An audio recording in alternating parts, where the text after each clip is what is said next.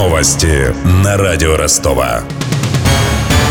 Здравствуйте, у микрофона Евгений Глебов. Иностранные спецслужбы готовят масштабные кибератаки на российские банки. Об этом предупреждает Федеральная служба безопасности. По ее данным, серверные мощности и командные центры для интернет-атак находятся в Нидерландах и принадлежат украинской хостинговой компании. Кибернападение будет сопровождаться рассылкой смс-сообщений и провокационными публикациями в социальных сетях об экономическом кризисе, банкротстве и отзыве лицензии у банков. Цель компании – дестабилизировать финансовую систему России утверждает ФСБ.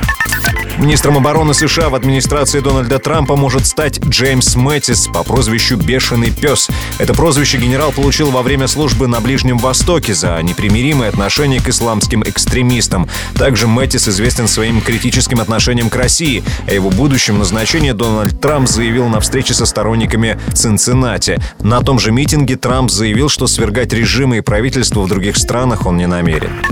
Новогодняя подсветка Ростова будет работать на время праздников до 4 утра. Об этом заявил замглавы администрации по ЖКХ Владимир Арцебашев. Накануне в городе частично подключили праздничную иллюминацию, и чиновник проверил ее состояние. Пока светится только треть украшений, выяснил корреспондент радио Ростова Ксения Золотарева. Она рассматривала убранство Донской столицы вместе с Владимиром Арцебашевым. Объезд проходил в Ленинском, Кировском, Пролетарском и Ворошиловском районах, в тех точках, где они сходятся в центр Ростова. Звездное небо на Соборном, новогодние елки и прочий диодный декор загорелся около шести часов вечера. По планам, до праздников светиться он будет около четырех часов, а в зимние каникулы до полуночи.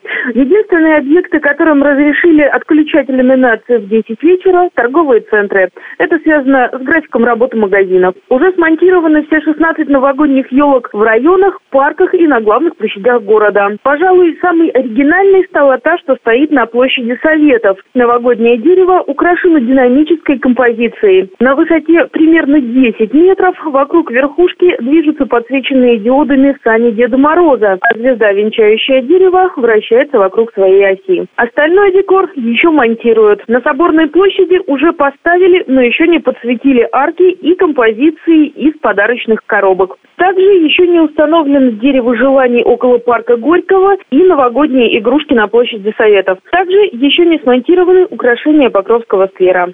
Я же добавлю, полностью украсят город к 10 декабря. Тогда же ростовчане впервые увидят полностью обновленные газетные «Семашко». Для каждого из переулков архитекторы разработали собственный дизайн подсветки. В отличие от Соборного, там будут висеть объемные диоидные конструкции под общим названием «Северное сияние».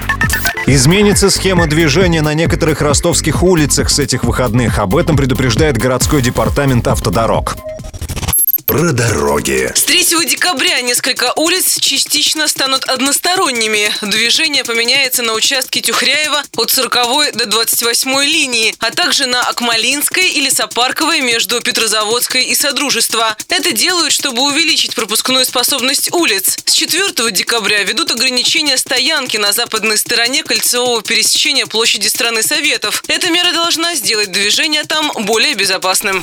Отметим, что сейчас затруднено движение в центре из-за ремонта Симашка и Газетного. Обещают все завершить 10 декабря.